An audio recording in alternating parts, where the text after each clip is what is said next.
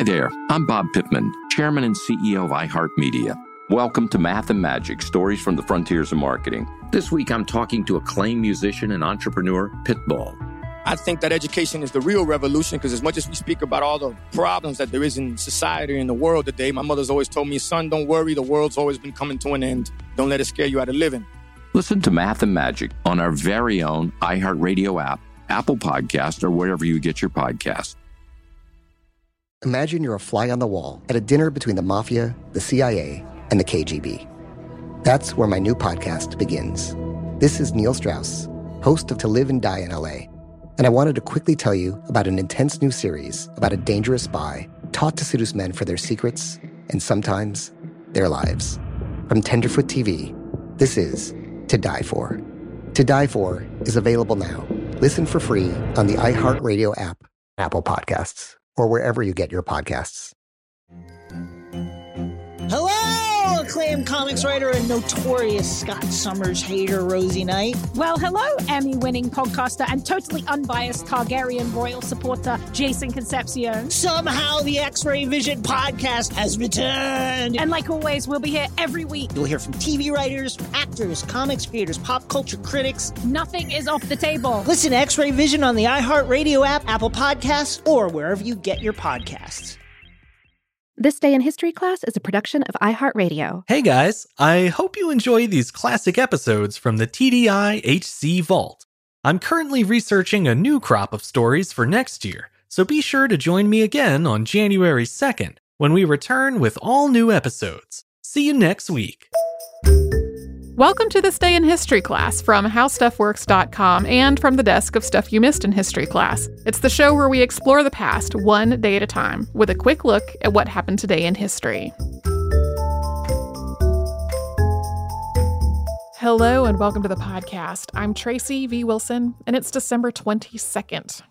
Alfred Dreyfus was wrongfully convicted of selling military secrets to Germany on this day in 1894. He was sentenced to military degradation and exile for life. Most English speakers in the United States say his name Dreyfus and call this the Dreyfus Affair, but in French, it is a lot more like Dreyfus. Dreyfus had decided to join the military as a young man after witnessing the German occupation of his hometown and the French defeat in the Franco Prussian War. He graduated with honors from Ecole Polytechnique, and he became the first Jewish officer on the general staff at the headquarters of the French Ministry of War. On December 26th of 1894, a document was intercepted that was addressed to the German military attaché, Lieutenant Colonel Max von Schwarzkoppen. And then that October, Dreyfus was charged with this crime. There were a lot of reasons that the military had for suspecting him. He was from Alsace, which had been under German control since the Franco Prussian War. He had access to the information in question thanks to his position. His handwriting was supposedly similar to the handwriting in the documents, and he was Jewish. Several openly anti Semitic officers said quite plainly that being Jewish made him suspect. He was convicted in a closed court martial and publicly degraded on January 5, 1895. He was then transported to prison and ultimately held in solitary confinement on Devil's Island. His family, especially his wife and his brother, believed his innocence from the very start, and he steadfastly maintained that he was not guilty. They fought for a retrial for him, and gradually members of the general public started to call for a retrial as well. Emile Zola's famous J'accuse letter, published in a newsletter called L'Aurore, was printed on January 13th of 1898. This letter took up the whole front page and it accused the military and others of a cover up.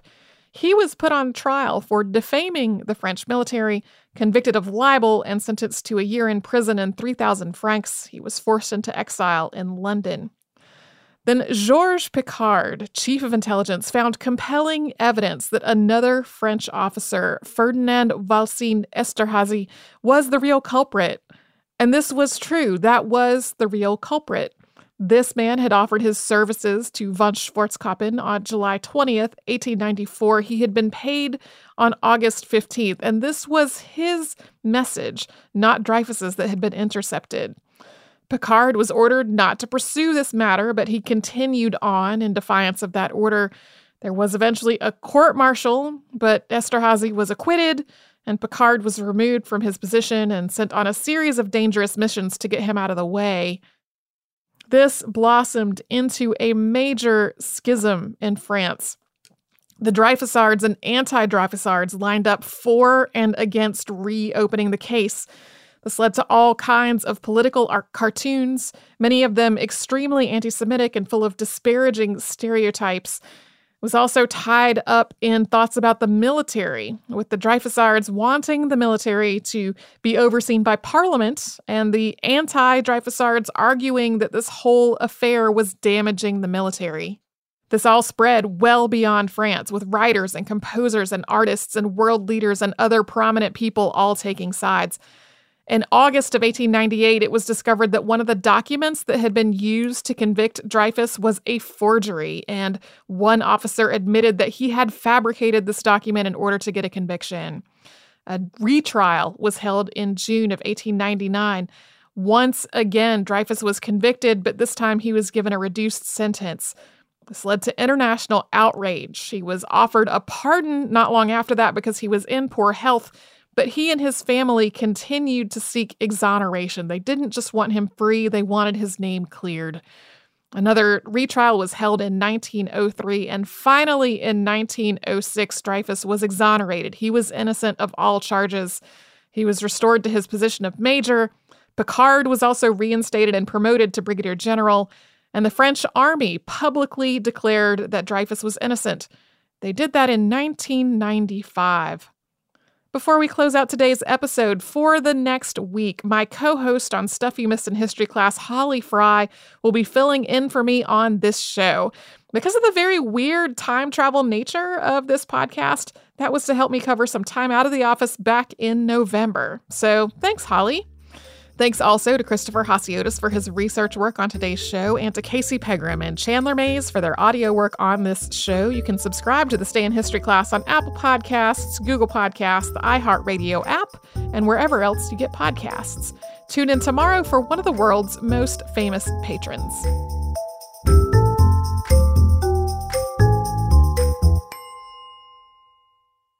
Danielle Moody here, host of the Woke AF Daily podcast. We've been with iHeart's Outspoken Network for a year, and what a year it has been. Every weekday, I navigate our rapidly changing world alongside our series of fabulous expert guests. As we head deeper into 2024 and yet another life changing election cycle, Woke AF Daily is here to keep you sane and woke. Woke not just to the latest headlines, but also to the collective power we all have. Woke to the need to build community with those around us. Woke to how to avoid burnout, and woke to the ways we can all find joy in the madness. Make Woke AF Daily with Danielle Moody your podcast destination for 2024 election news and analysis. And tune in to hear the ways I am working to stay grounded amidst it all. Listen to Woke AF Daily Season 5 on the iHeartRadio app, Apple Podcasts, or wherever you get your podcasts. Delve into the visceral world of hip hop with the Gangster Chronicles podcast that aims to unravel the intricate tapestry of one of music's most influential and misunderstood subgenres, gangster rap. Hosted by MC Eiht and Big Steels every Thursday.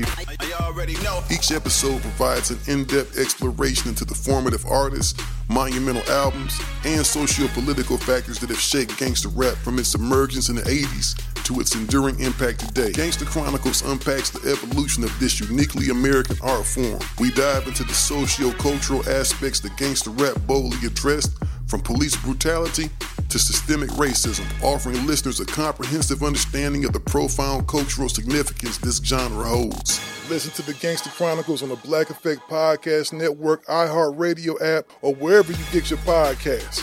Let's go. I used to have so many men.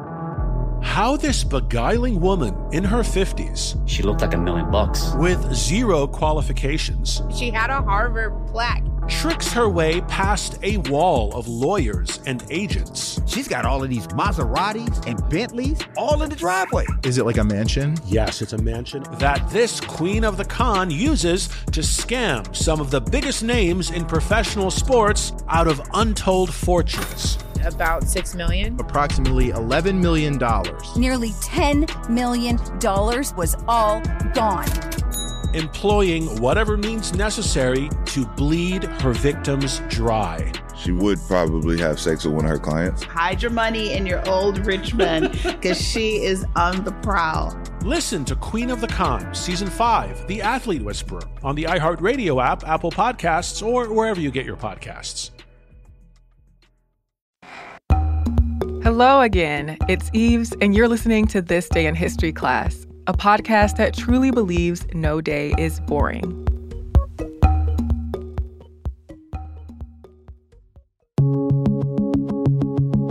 The day was December 22nd, 1885. Ito Hirobumi became the first prime minister of Japan. Ito's father was the adopted son of a minor samurai. Ito, born in 1841, grew up under the feudal military government of the Tokugawa shogunate. The Japanese economy fared well during the Tokugawa period. Commerce and manufacturing grew, and the merchant class profited off of this. Agricultural production was important, but as the economy flourished, it was not as fruitful as other sectors. The Tokugawa shogunate made efforts in fiscal reform, but all the socioeconomic unrest weakened it. And though Japan still had conservative isolationist policies, it was increasingly influenced by Western powers to dump its seclusion policy to benefit from global trade and better technology. The government sent Ito to University College London in 1863. And when he returned to Japan the next year, he began supporting Western influence in the society and economy. In 1868, the Tokugawa shogunate fell and the emperor was restored to power. After the Meiji Restoration, Japan opened its borders and began to go through a period of major political, social, and economic change. Ito had connections with leaders in early Meiji Japan, such as Kido Takayoshi and Okubo Toshimichi. And through those, he was able to go to the US on government assignments and to Europe on the Iwakura mission to research things like taxation and treaty revision. Ito was appointed a junior British counselor in the new Department of Foreign Affairs after the Meiji Restoration. And in 1870, he was sent to the US to study Western currency. When he got back to Japan, he helped change the Japanese taxation system. Soon, Ito was made a British counselor at the Ministry of Public Works. And he continued to rise in rank. In 1875, the emperor appointed him the chairman of the First Assembly of the Governors of the Japanese Prefectures. When Okubo Toshimichi, a powerful Meiji leader and confidant of Ito, was assassinated, Ito took his place as Minister for Home Affairs. After forcing rival Okuma Shigenobu out of the government, Ito studied European constitutions and convinced the government to adopt a constitution.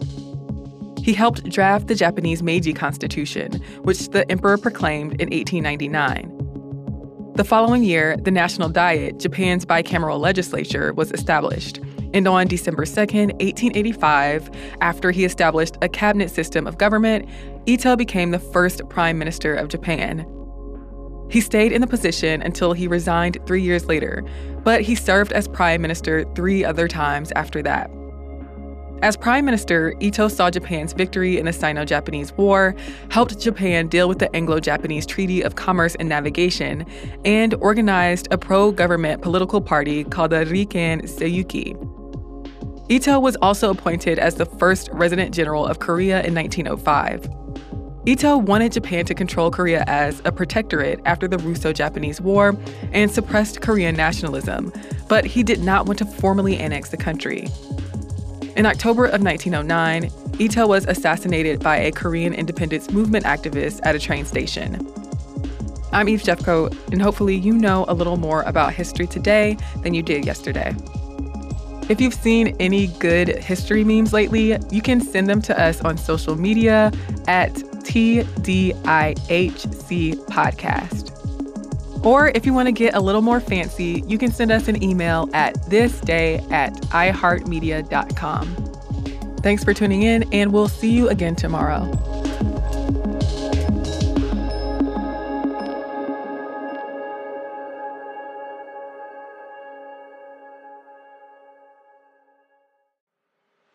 I'm Elliott Connie, and this is Family Therapy.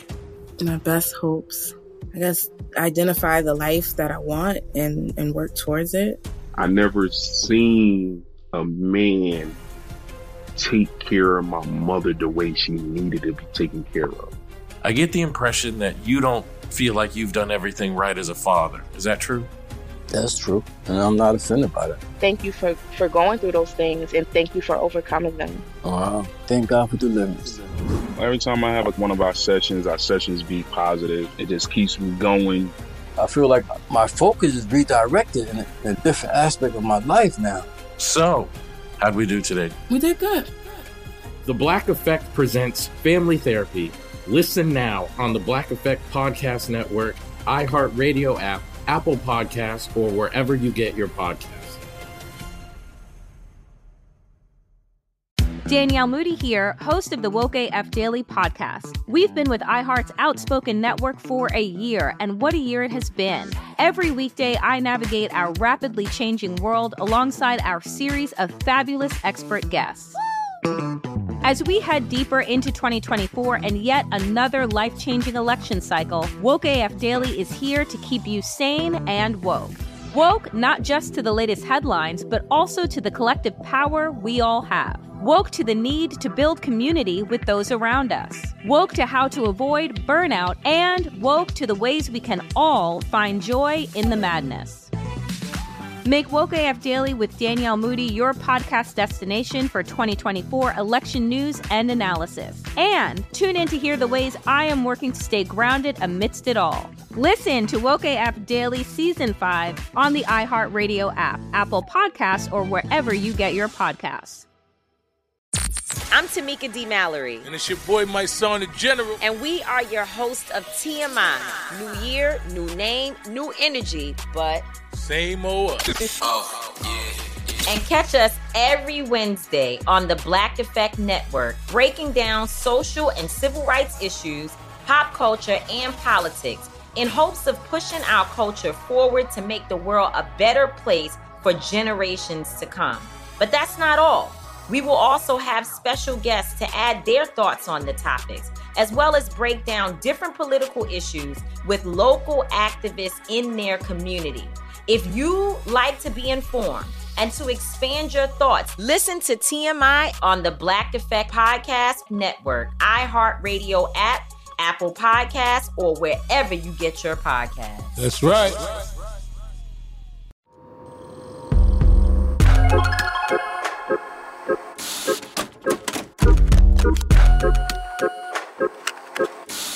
Hello, and welcome to This Day in History class, a show that believes there's no time like the present to learn about the past.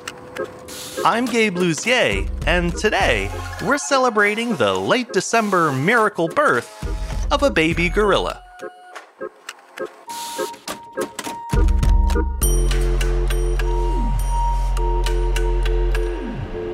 The day was December 22nd, 1956.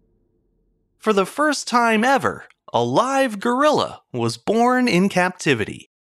She was given the name Colo, a combination of Columbus and Ohio, the city and state where she was born. Before Colo's birth, zookeepers didn't know if it was possible for baby gorillas to be born or raised in captivity. It had never happened before, despite their best efforts. At the time, all of the gorillas found in zoos around the world had been captured in the wild while they were young and easier to handle. Because gorilla families are highly protective of their young, the hunters who supplied the zoos typically killed all the adults in a troop.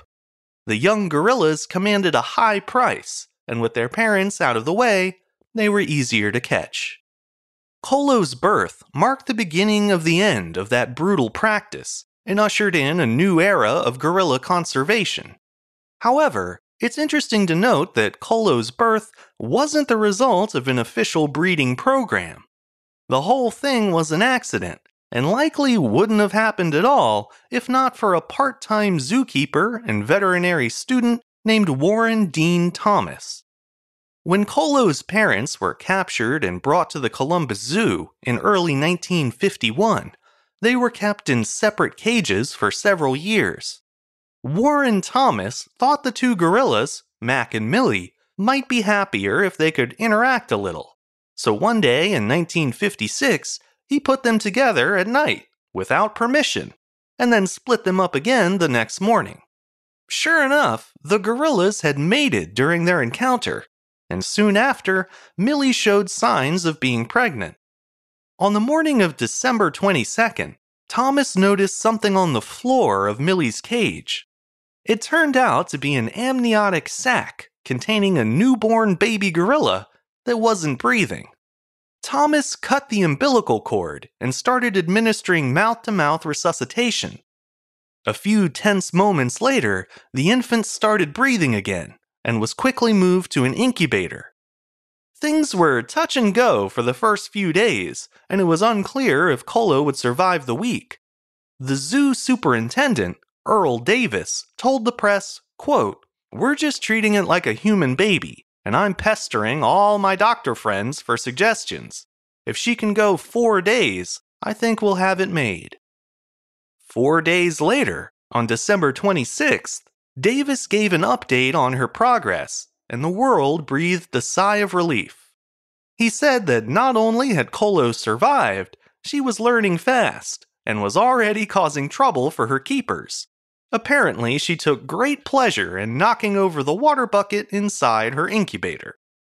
Colo's birth was recognized as the momentous event it was. Zoo officials from around the globe called to offer their congratulations, with some even suggesting that a baby shower was in order.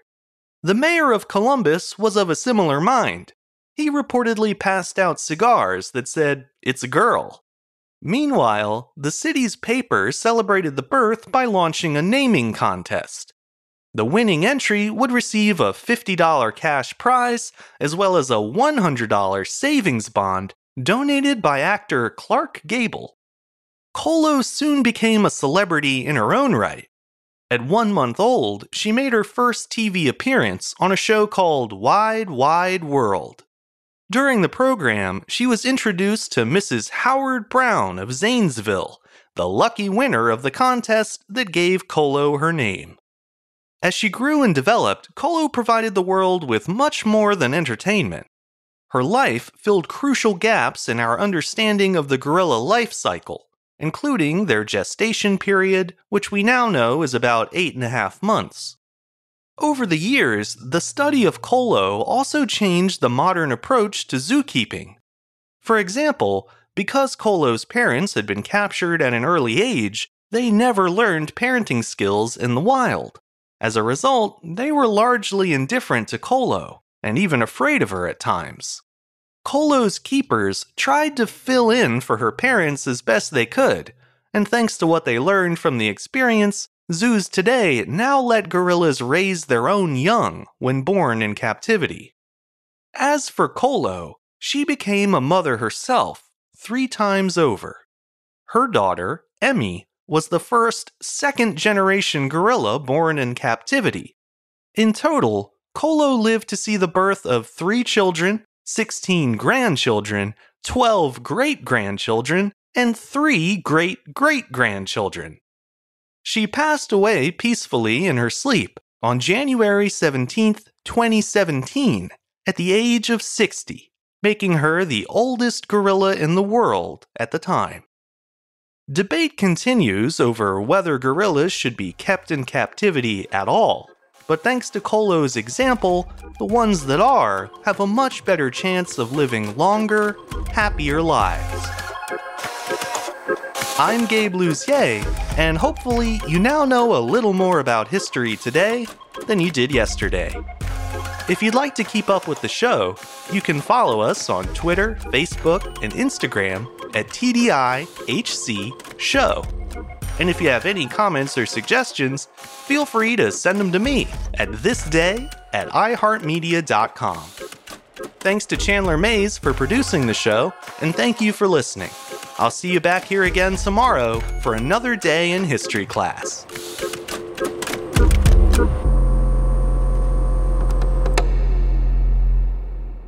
For more podcasts from iHeartRadio, visit the iHeartRadio app, Apple Podcasts, or wherever you listen to your favorite shows. Hi there, I'm Bob Pittman, Chairman and CEO of iHeartMedia. Welcome to Math and Magic Stories from the Frontiers of Marketing. This week I'm talking to acclaimed musician and entrepreneur, Pitbull. I think that education is the real revolution because as much as we speak about all the problems that there is in society and the world today, my mother's always told me, son, don't worry, the world's always been coming to an end. Don't let it scare you out of living. Listen to Math and Magic on our very own iHeartRadio app, Apple Podcast, or wherever you get your podcasts. Imagine you're a fly on the wall at a dinner between the mafia, the CIA, and the KGB. That's where my new podcast begins. This is Neil Strauss, host of To Live and Die in LA, and I wanted to quickly tell you about an intense new series about a dangerous spy taught to seduce men for their secrets and sometimes their lives. From Tenderfoot TV, this is To Die For. To Die For is available now. Listen for free on the iHeartRadio app, Apple Podcasts, or wherever you get your podcasts. Acclaimed comics writer and notorious Scott Summers hater, Rosie Knight. Well, hello, Emmy winning podcaster and totally unbiased Targaryen royal supporter, Jason Concepcion. Somehow the X Ray Vision podcast has returned. And like always, we'll be here every week. You'll hear from TV writers, actors, comics creators, pop culture critics. Nothing is off the table. Listen to X Ray Vision on the iHeartRadio app, Apple Podcasts, or wherever you get your podcasts.